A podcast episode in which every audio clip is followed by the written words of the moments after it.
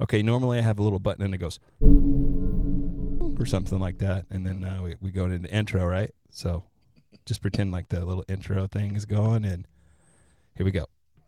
Right. Labor Day, 1949. A 28 year old World War II veteran named Howard Unruh left the home he shared with his mother in Camden, New Jersey, sometime in the early evening to head across the Delaware River to the Family Theater in Philadelphia to meet a date. Traffic held him up, and when he arrived over 20 minutes late, he found that his date had left, and he proceeded to sit through three showings of the double feature that evening I Cheated the Law and The Lady Gambles.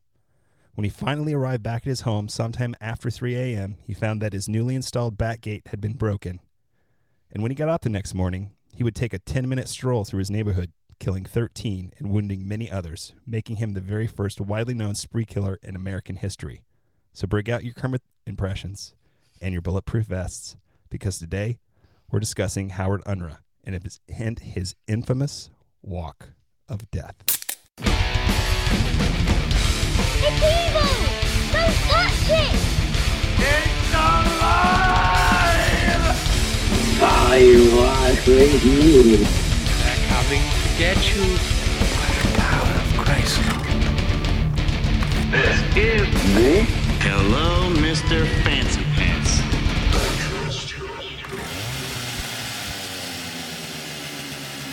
Okay, so those are those are a couple minor things that really set him off. I mean, he think that was just the thing that broke the camel's back, man. Um, right.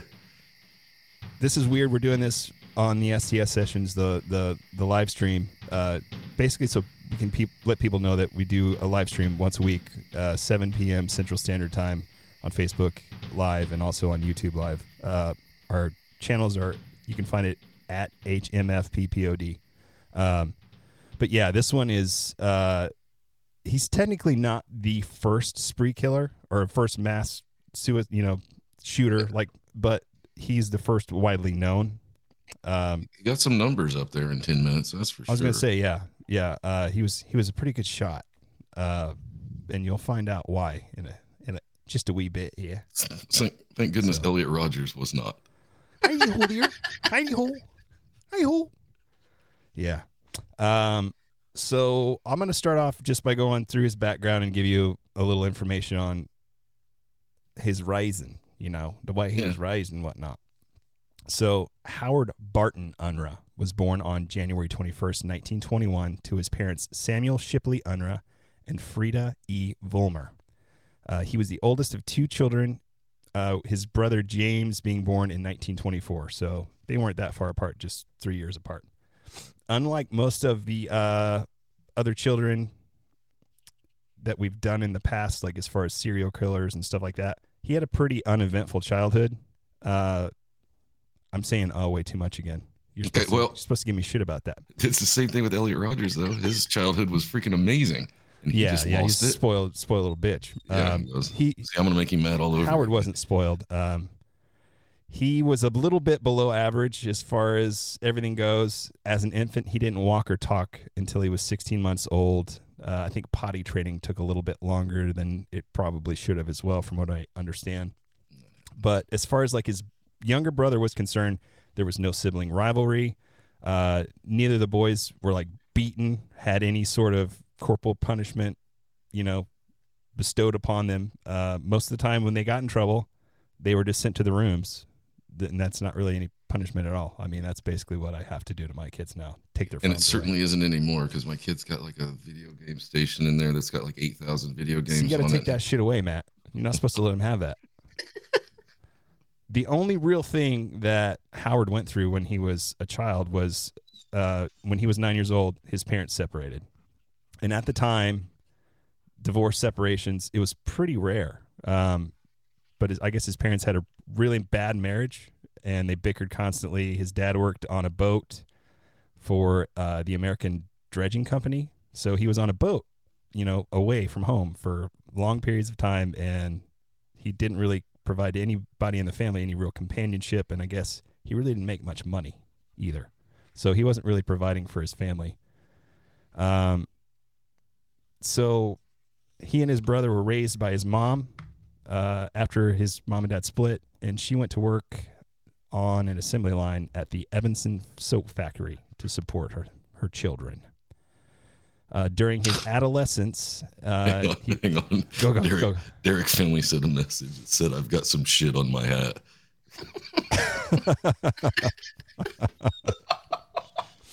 Cardinal fans. Oh shit.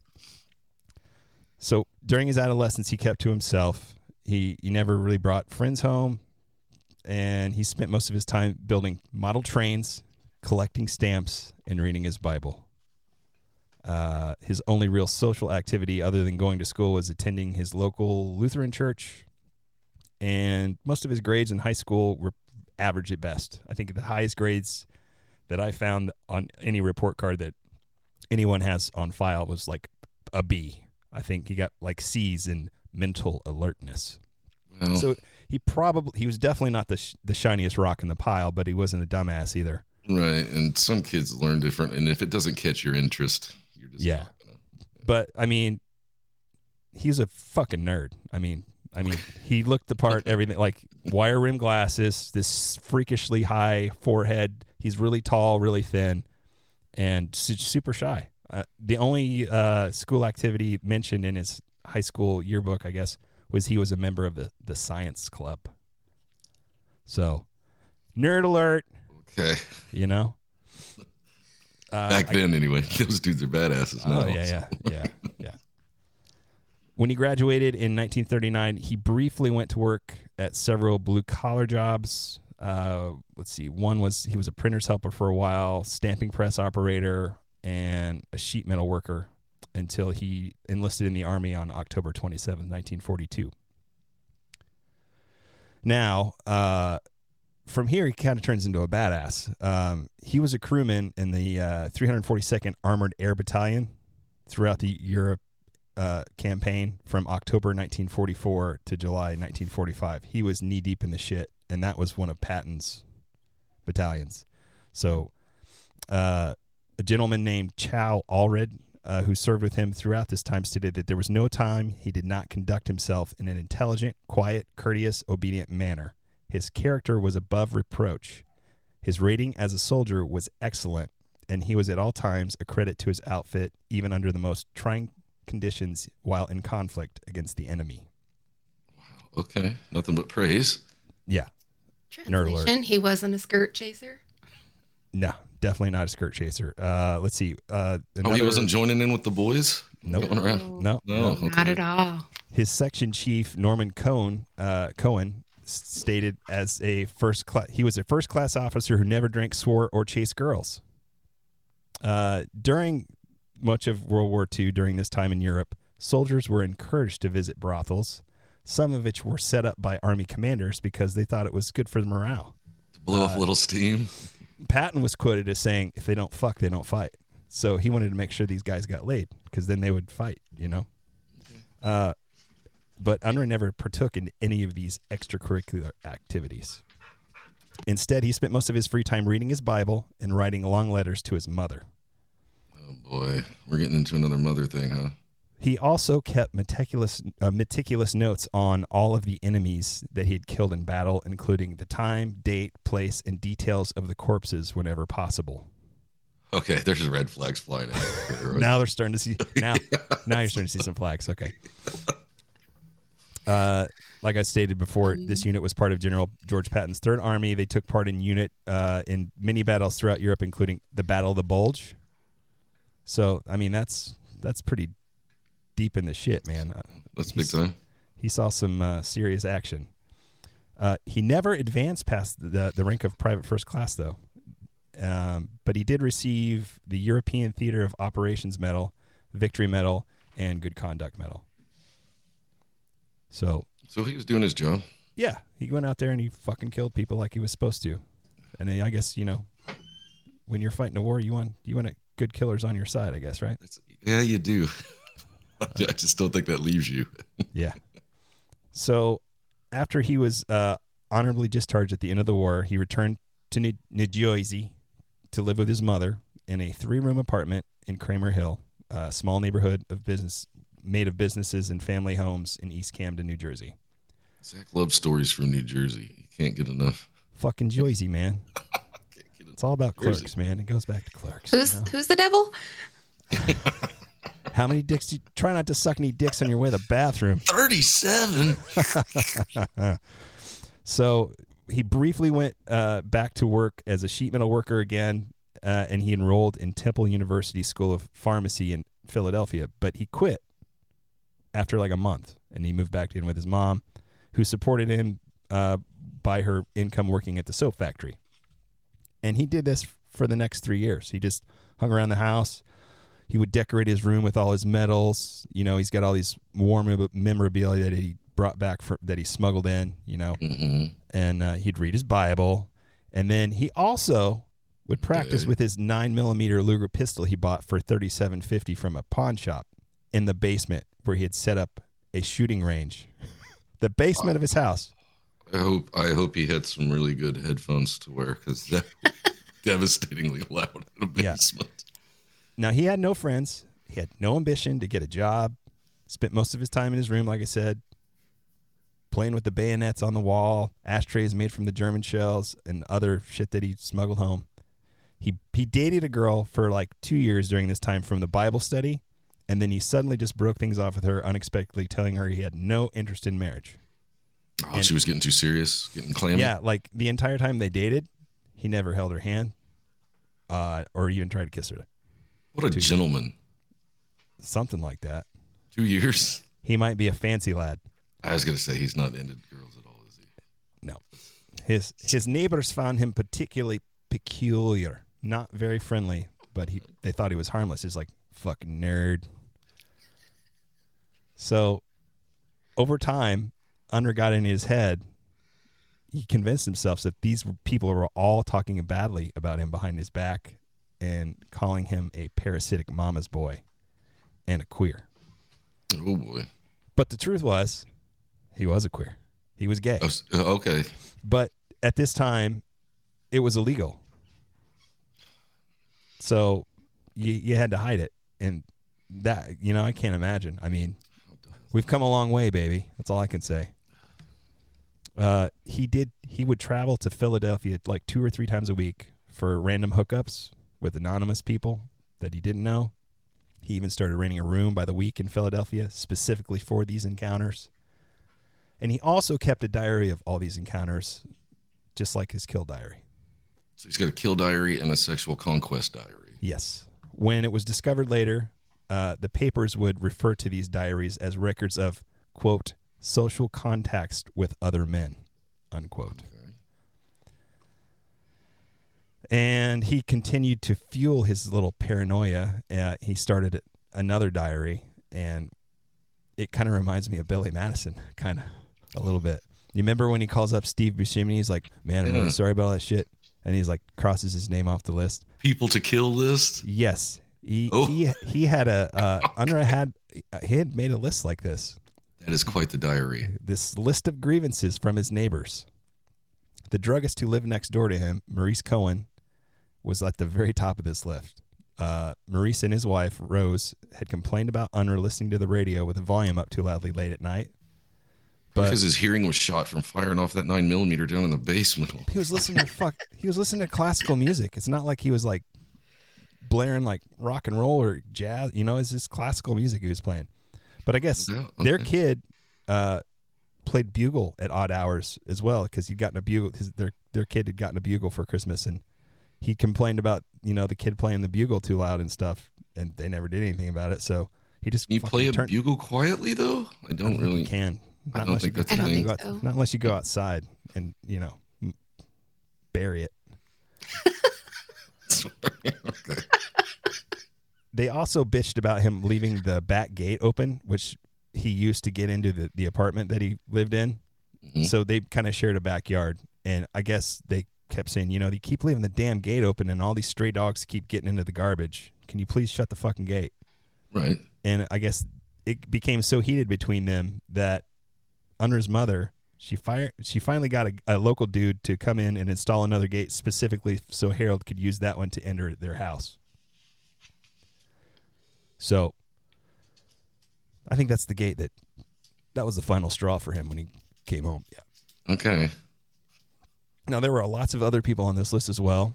Uh, Thomas Zegrino, he was the neighborhood tailor, had supposedly spread rumors about Unruh's homosexual activities.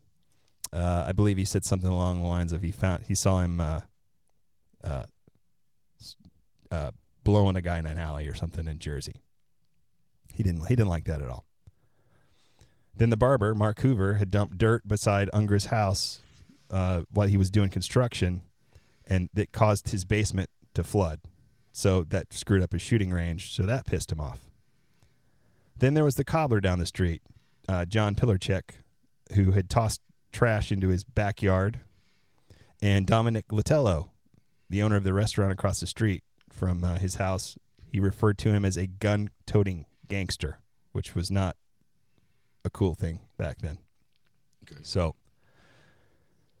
oh, let's see. There's more. Uh, there's this teenage kid named Carl Sorg uh, who stole power from Unruh's basement to light up the trees he sold during uh, Christmas time, uh, so he could light up the trees that he sold in the vacant lot behind the apartment that they lived in.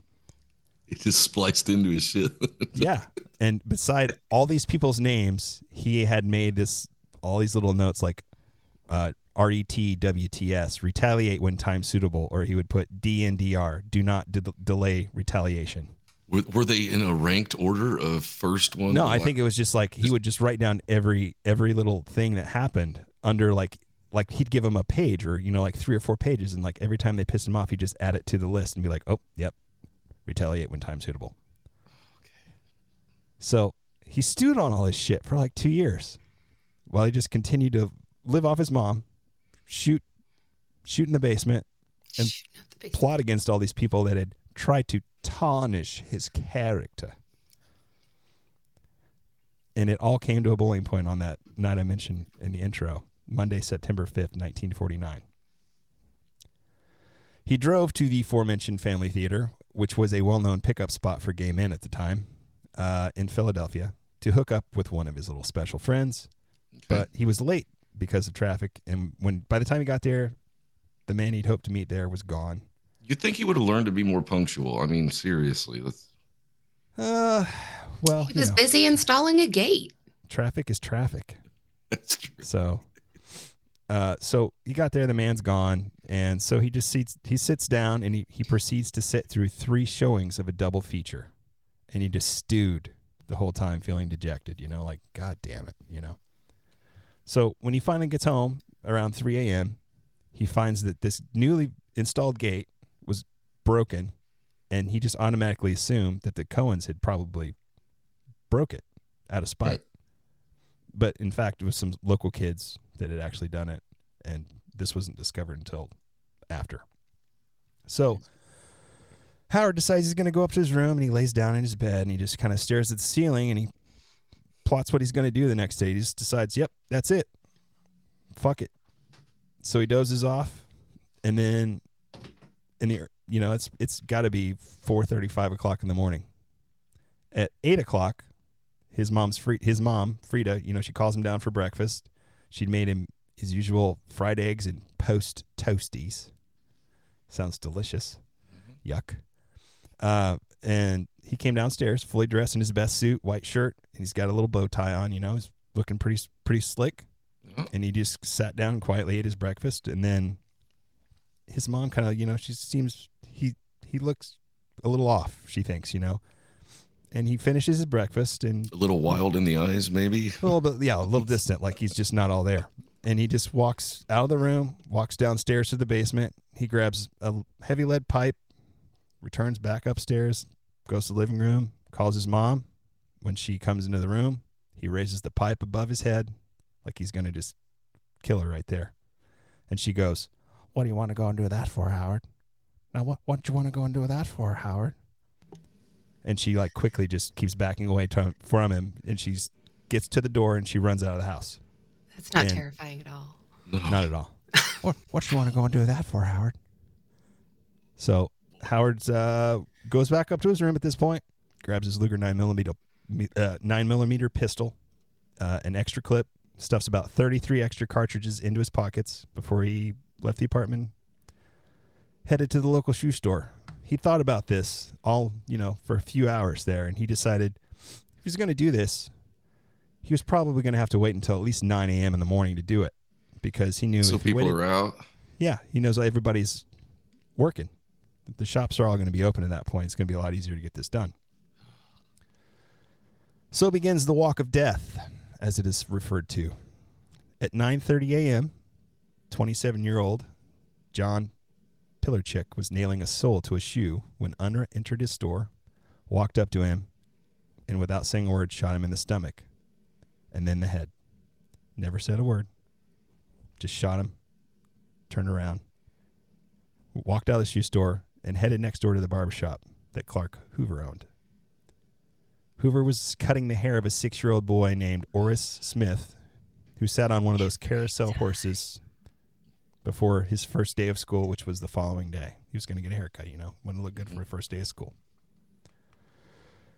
So uh, Unruh calls out to Hoover and he says, I've got something for you here, Clarky, before shooting Hoover in the head and the boy in the neck, both fatally. Why do you always do episodes like this? Every Amen. time. I'm trying to get you back, you motherfucker. now the boy's mother's sitting right there the whole time this is going on, and she's screaming and runs to grab her boy, and Unruh just turns and ignores her as she runs with her son out the door behind him. He just casually walks out, makes his way up the block towards the Cohen's pharmacy. So the boy lives. No, the boy was dead already. Oh. When he got to the front door of the pharmacy, uh, Unruh encountered this insurance salesman named James Hutton, who he had a policy with, by the way. And he's walking out the door, and you know, Unruh's sitting there. He's holding a gun, and he says to this Mister Hutton, he says, "Excuse me, sir." And Hutton freezes because he's like, "Holy shit, this guy's got a gun!" And because he didn't move out of the way, just instantaneously, he just shoots him in the chest, and then in, just walks over his body into the into the pharmacy. so the gunshot alerts the Cohens, and they they run up the back stairs to their apartment above the pharmacy. So Unruh makes his way to the rear store. He sees the Cohen running up the stairs into their apartment. Once they get into the apartment, uh, uh, Cohen climbs through a window onto the porch roof, and his wife Rose hid herself and their son, 12 year old Charles, in separate closets. Uh, Unruh immediately discovered Rose hiding in a closet, shot through the door three times of the closet before opening it up again and shooting her one more time in the head. He walks across the apartment. He sees Cohen's mother, Minnie, age 63. She's sitting there trying to dial the police, so he shoots her in the face. Then he looks and sees Cohen outside the window and shot him in the back through the window, causing him to fall off the roof onto the pavement, dead. Now Charles, the younger, the, their son, he's still hiding in this in the other closet, and he never is detected by Unruh. Thank God. And here's the most fucked up, scary shit. I, I kind of got chills when I found this out. Six years later, uh, Charles's granddaughter, Carly Novell, she would survive a mass shooting at the Marjory Stoneman Douglas High School in Parkland, Florida, by hiding in a closet, just like her grandfather did. Oh, I got chills too when you just said that. That is fucking crazy, isn't it? Oh, Who taught you how to do that? Oh, I learned that from Grandpa. yeah. That's pretty weird. So at this point, Unruh walks back down the stairs of the pharmacy, puts a new clip in his pistol, casually makes his way towards Thomas Zegrino's tailor shop. Now, as soon as as soon as he comes out of the pharmacy, he's facing River Road. And when he went to cross River Road, a car driven by 24 year old uh, Alvin Day, who was a World War II veteran too, and a TV repairman, he slows down because he sees uh, the insurance guy, James Hutton, his body is just laying outside the pharmacy. And he's just sitting there, you know, dead on the ground. The guy's like, what the fuck? So when he slows down, uh, Unruh just walks up to the driver's side of the car real casually and just shoots him in the head through the passenger window. At this Was- point, there's a few other guys on the side of the street that went witness this particular shooting. Uh, they're all standing outside this neighborhood bar owned by Frank Engel. And, you know, as soon as Unruh sees them, he fires several shot- shots in their direction and they dove back inside the bar for cover. Then Unruh fires into an apartment window when he sees a curtain move and he continues to make his way towards the tailor shop. Now, the curtain moving was two year old Thomas Hamilton, who'd opened the front window curtain to see what the noise was coming from. And when he did so, he was struck by gunfire and died instantly. Okay, this is the worst episode so far. You're welcome. You told me to raise it up. Here we go. I did not. Now, uh, Irene Rice, who was uh, the boy's caregiver, she collapsed immediately when she saw this, and she was treated for shock. Uh, yeah, probably for the rest of her life. Yeah. think. Now, Unruh would later claim he didn't know who he saw in the window. It was more like he just saw movement, and it was, you know, just an automatic response to shoot. And he didn't know that he'd, he'd killed that boy. I don't think he cared so- because he killed a he killed one earlier. He didn't give Yeah. a shit about it, and there's no way he didn't know that that was a child he shot in the throat. Yeah. Fuck this guy. I don't care what he says. I want you to know all these events take place. This is all in like a 12 minute period that this What all was- happens. And he's wa- Was he's it- walking casually the whole time he's falling down? Was that the name of the movie where the guy just Michael Douglas. Michael Douglas loses his mind and Yeah. yeah. yeah. So, Unruh, he's he's making his way to Thomas Zegrino's tailor shop. Thomas had left the tailor shop to run an errand, leaving his wife, 28 year old Helga, there to watch the store while he was away. So, when Unruh entered through the front door with the gun raised, excuse me, uh, she pleads for her life, but he didn't say a word. He just shot her twice. Boom, boom. And then just turns around and exits the tailor shop. And then in a split second decision, he decides he's going to head to the grocery store on the corner to kill the owner, Earl Horner, even though he wasn't on the list. He's just like, well, you know, I'm that- I'm here. I'm this close. He We're re- he walking. We're going this way. Might as well. right there. I, rem- I remember that one time when he gave me shit because he thought, you know, because I said they'd shortchanged me or something like that. So he's like, fuck it, I'm going to take him out too. Might as well. But when he gets there, the, the doors are locked because by this time, everybody had heard the gunshots. Mhm. People are freaking out. So he just shoots several times to the front door of the grocery store before he sees a car waiting at the red light at the intersection of River Road and 32nd Street. So Unruh walks up to that car and just shoots the three occupants in that vehicle Helene Wilson, 37, her son, John, 9, and mother, Emma Matlack, 68. The two women died instantly. The boy would die 18 hours later at Cooper Hospital from the gunshot wound to his neck. Having fun yet, Matt? Nope. Nope. You Good. win. You win. All right. Yeah, this one was hard to get through, by the way. Yeah, it's really hard to listen to. Uh, so next, Unruh fired at the house behind his apartment, owned by a 37-year-old woman named Madeline Harry. Uh, then he just walked up the front door, which was open, walked into the kitchen where Madeline was sitting there with her two sons, Armand and uh, I think it's Leroy. Uh, she'd not been on his list either, but he just fired three shots at her. He hit her once in the arm. The other two kind of went wild. Disappoint her son Armando lit, leapt up towards Unruh, and Unruh just hit him over the head with the butt of the gun, dropping him to his knees before he shot him in both arms. And then he aimed the gun at his chest and pulled the trigger. But at this point, the gun was empty. So he turns around, walks out of the house, reaches into his pockets for more rounds, but he realizes he's spent, he's shot all of the rounds he brought. Now, during the time that Unruh entered the Harry's home, Frank Engel, the guy who owned the bar, he had run upstairs to his apartment, which was above his bar, grabbed his 38 revolver, gone to the second story window of his apartment, and shot. He shot at Unruh as Unruh went back towards his apartment, and he actually hit him. But he oh, hit, Oh, he did with a 38. Oh, but he hit him in the ass. good. Fucking eat it. Dick. Um, so at the time, he didn't know that he he'd hit him at all because Unruh never slowed, never picked up his pace. He just kept moving. He just took a 38 to the ass and just kept walking like it was nothing. Yeah. The dude was just dead inside at this point, wasn't he? Well, it gets better. Or worse. That's that's pretty much all of the killing. Okay. Okay. So Unruh hears the police sirens in the distance, returns to his apartment around 9:43 a.m. This is 13 minutes after he'd left his apartment. So in 13 minutes, So quick. yeah, he killed all these people. He proceeded to barricade himself in his room, laid in his bed, while he was quickly surrounded by upwards of 50 police officers, all carrying pistols, shotguns, and submachine guns, all aimed at his bedroom window. We told you we'd do an episode with a good police force. Yeah. 13 minutes later, and they're surrounded the place. The only thing they Hell did yeah. wrong is they didn't shoot this motherfucker right then and there. Um, I think that's frowned upon if he's not yeah, actually firing at them. Yeah.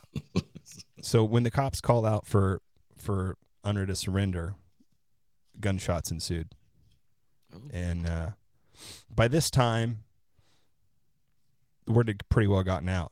And you know, around this time, a lot of press hung out in police stations, Yeah. and when uh, this particular journalist, his name was uh, Philip Buxton, heard this come across on the radio, he immediately grabbed a phone book and just looked up Harold Unruh in the phone book. And he, Dude's name, address right there. Yeah. So he dialed it.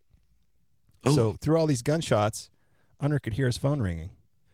And it was Philip Buxton calling him. Uh, Unruh answered it in what uh, Buxton described as a strong, clear voice. And this is the conversation that ensued.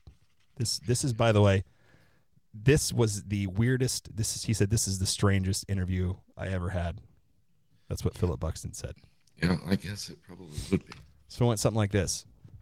Howard answers and says, "Hello" in a monotone, in a really monotone voice. Is this Howard? Yes. What's the name of the party you want? Unruh. Then there's a pause. What's the last name of the party you want? Unruh. I'm a friend, and I want to know what they're doing to you. They're not doing a damn thing to me, but I'm doing plenty to them. How many have you killed? I don't know yet because I haven't counted them but it looks like a pretty good score. Why are you It's a fucking people? game, huh? Yeah, I don't know. I can't answer that yet. I'm too busy. And at this point, Buxton hears Unruh move away from the phone, as you know, gunfire was heard in the background. So he's like ducking for cover at this point. And then, Un- then Unruh picks the phone back up and says, "I'll have to talk to you later. A couple of friends are coming to get me." So, and this was all clear, monotone, Just calm as can be. calm, calm as could be. Now, this uh, this gunfight finally ended when police threw two tear gas bombs into Unruh's apartment window. I guess the first one didn't go off. The second one's the one that went off and it filled the room with gas. So at this point, Unruh, you know, calls out, surrenders. Two armed officers, uh, patrolman Charles Hance and Captain Everett Jocelyn, they go up to the first floor of the building and shouted, "Come down with your hands up." And then Unruh says, You know, I, I give up, don't shoot. Unruh emerges from the room, stumbles down the stairs, fell at the feet of these officers, and was handcuffed by one Sergeant Earl Wright. They so didn't like beat him or anything a little? They didn't even Oh, I'm rough sure him they up? I'm sure they I'm sure they roughed him up a little bit. Would've roughed him up. I would be surprised if they didn't. The- They just didn't account went up- for it. Yeah. Yeah, yeah. Well done once again with this. lost they lost the paperwork on that one. Whoops. Oops, Daisy. So they go upstairs and find an arsenal of weapons. Uh, there's a machete he purchased from LL Bean with the only intention of purchasing was uh, purchasing it was to decapitate the Cohens. He wanted to cut their heads off with it. That the guns, knives, bullet making equipment, more than 700 rounds. You know, and in a drawer there were all his marksmanship medals. In the basement, there's his target range. On the table, there's his Bible open to Matthew chapter 24. And I don't know if you've read Matthew chapter 24, but that's the one that talks about the end of days. So uh, they also found his diaries of homosexual encounters, and they also found the diaries of all the grievances he had. Okay. Now, because of all you know, this commotion, fifty cops showing up. There's this huge crowd that had gathered around, and they're all I'm sure, cursing him. Yeah, Uh, you know, they're all saying, "Lynch this fucking asshole." exactly. It's, pro- it's actually probably a good thing there was so many cops because of the people being yeah, there. that held accountable yeah. because of it. Yeah. yeah, exactly. And as he's hauled off to be put in a police car, one of the officers asked him, "What the hell's the matter with you? Are you a psycho?" And he Mm-hmm. responded with, "I'm not a psycho. I've got a good mind. I got a good brain. I got me one of them fancy brains." and this is where we uh, take a drink because my throat's I don't know about you, man, but my Texas allergies are killing me right now. That's um, Little nuts. that's worse than anyone I've done. I know this one was pretty rough. Absolutely This one was terrible. really, really rough. Uh, your sister says sounds like this guy has some uh, separation issues from the dad leaving. Blames his mom and mentally turns against women. Just my premature mental psychological evaluation. Not Well, he certainly turned against women, but that was Yeah, yeah. Uh, just a, he just didn't care He's who he was just a killing. little fucked up from his time in the military. yeah, Yeah, definitely. yeah. Well, anyway, back to the story. But it almost seemed like he was enjoying it if he was writing it down and I think that was he, was he was just very methodical. I think everything. had to OCD's a bitch. yeah. certainly is. Yeah. You're talking to the guy that sent you both the, exactly what I'm doing, so you can keep along and let me know if I'm fucking it up. What are you talking about? so they go back to the police station, his question, and he gives a statement for two hours, beginning at 10:55 a.m. And he offered a detailed, cold, dry confession that was so long that by with the final transcript ran 66 pages. Uh, if if he when he was asked if he knew what he had done, he responded that yep, and I deserve the electric chair. And that this idea had been brewing for a year or so after the people on this list had began butting into his business and saying things that were detrimental to his character. Don't wet the rag either when you strap him in. Yeah, I mean, he would he went as far as to say, you know, like, you know, I decided to wait until 9 a.m. because I knew by that time most of these people would, their shops would be open and it would be easier to get this done quickly. Uh, when he was asked about all the children, he seemed to be pretty oblivious to having shot any of them, and he seemed really detached. Uh, Like he, he answered like uh, really coldly. Uh, he said the only one he had intended to shoot was the teenage boy, and that was only because he was getting in the way trying to protect his mother. Uh, The one you shot in the neck in broad daylight outside of no, this is the kid he shot in both. No, but I arms, mean, and then went- yeah. So he didn't remember that, or he no, didn't- he's, he claimed to not remember it, and then he was like, "Hmm, I guess I do feel sorry for killing the children, but no remorse for like just just completely cold." Uh, just he he described it like in a clinical manner, like he was just doing an autopsy, you know, just like kind of fucked up. He's just a monster. Yep, just a monster. It wasn't until Unruh gets up from this chair after this questioning to be led to a cell that officers see that this chair is covered in blood. So for his two hours, wound. he had sat there for two hours and given exquisite detail and recounted all this shit without showing any signs of pain. Just completely numb. And that is what convinced the district attorney that he was probably terribly insane. No be. shit. Had to be nuts. So uh, Unruh was 38 to the to cell. ass. It's just don't even Yeah. acknowledge. I guess it, I guess the bullet lodged it like went in his ass and it got lodged like in his femur. So it went into his leg. it sounds painful. Yeah, it, I'm sure it was. It's a 38 caliber too. We're Yeah. not talking about 22. It's not a small. 22 is still exceptionally painful. Oh, Oh, oh, sure. sure, yeah. I'm sure. So uh, Unruh was taken to his cell while hospital arrangements were made at Cooper Hospital. wasn't didn't take very long. That's the only time he would ever serve in jail. What? Yep. At Cooper Hospital, his wound was tended to. Police were placed uh, beside his door, and he was in an isolated room. Uh, at this point, five different physicians interviewed Unruh at his bedside over the next 24 hours. During these interviews, Unruh confessed to the doctors that he had intended to kill his mother that day as, as well, not wanting her to live through the pain his crimes would cause her. He showed no signs of remorse, regret, none of it for anything he'd done. Uh, when the doctors were finished questioning him, uh, the press was allowed to come in and take pictures, and Unruh cooperated with photographers. Like, you know, they told him to move his head, and he would do so. Uh, out of all these five doctors, only one of the doctors who interviewed him that day found him to be of sound mind. The other four thought he should probably go to more extensive psychiatric testing, which he did.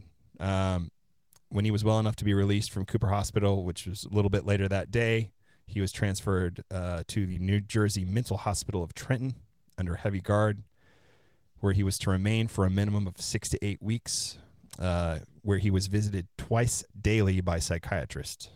Um, after being subjected to every psychological test known at the time, on October 5th, it was thought that Unruh was suffering from paranoid schizophrenia, a form of it anyway, and he was unfit to stand trial. He would never stand trial. He spent the remainder of his long life in the state hospital for the mentally insane in Trenton, New Jersey, where he died on October 19th, 2009. Holy shit. Yeah, 88 years old. Charles Cohen, the boy that I That's just told disgusting. you earlier, that told you earlier was 12 years old at the time.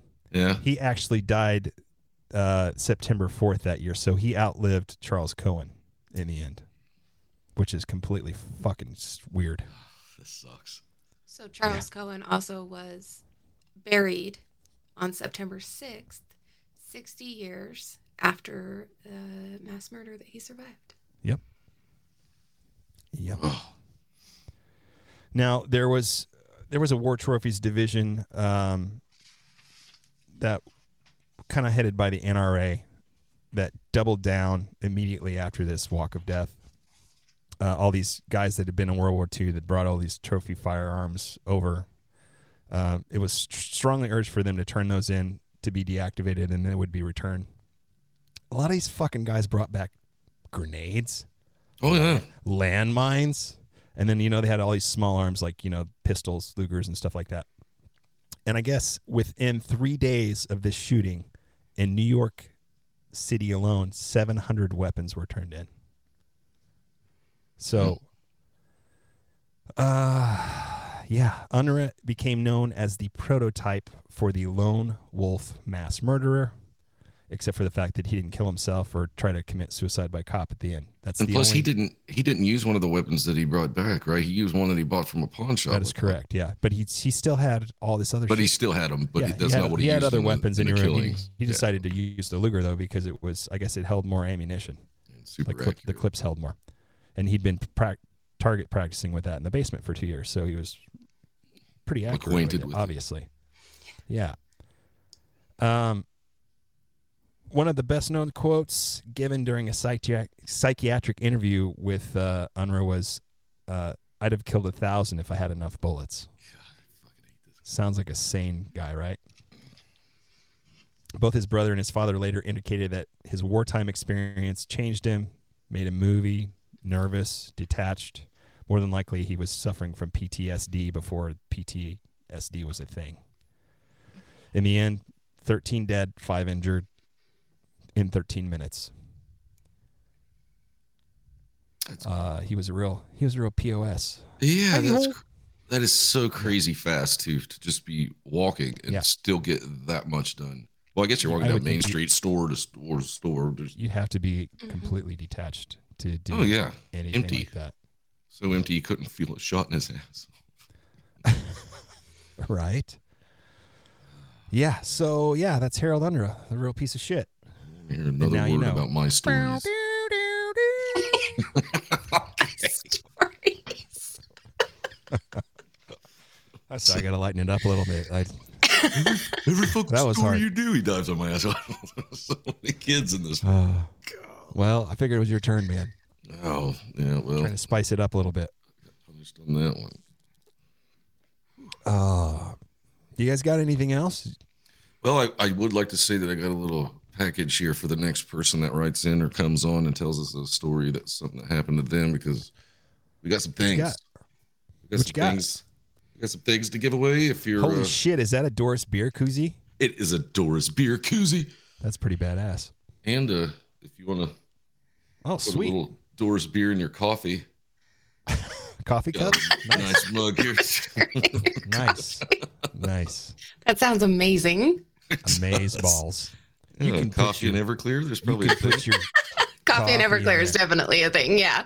Coffee and beer? I don't I don't think so. Oh, that yeah, but Doris beer is Everclear. Oh, oh yeah, that's true. Yeah, that's Everclear in a can. Right on.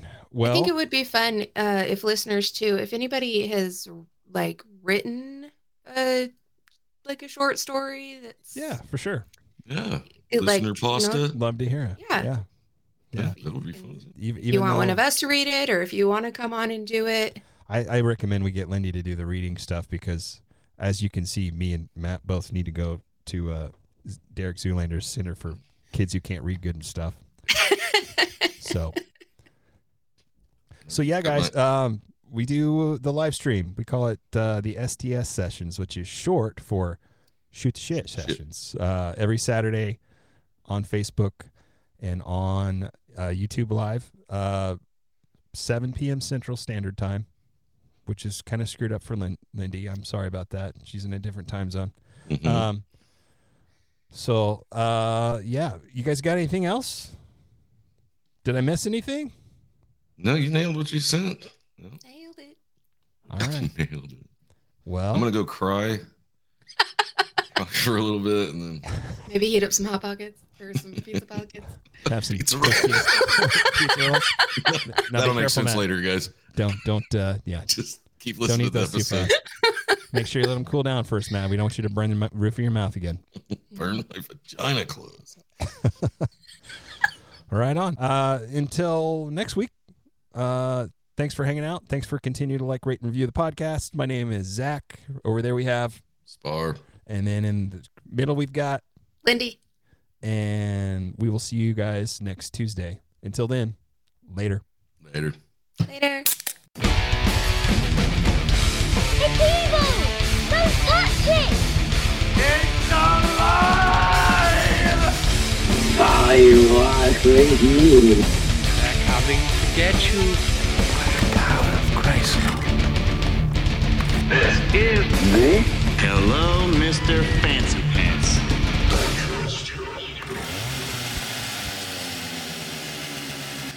What's my line, Zach? What's my line? Give me.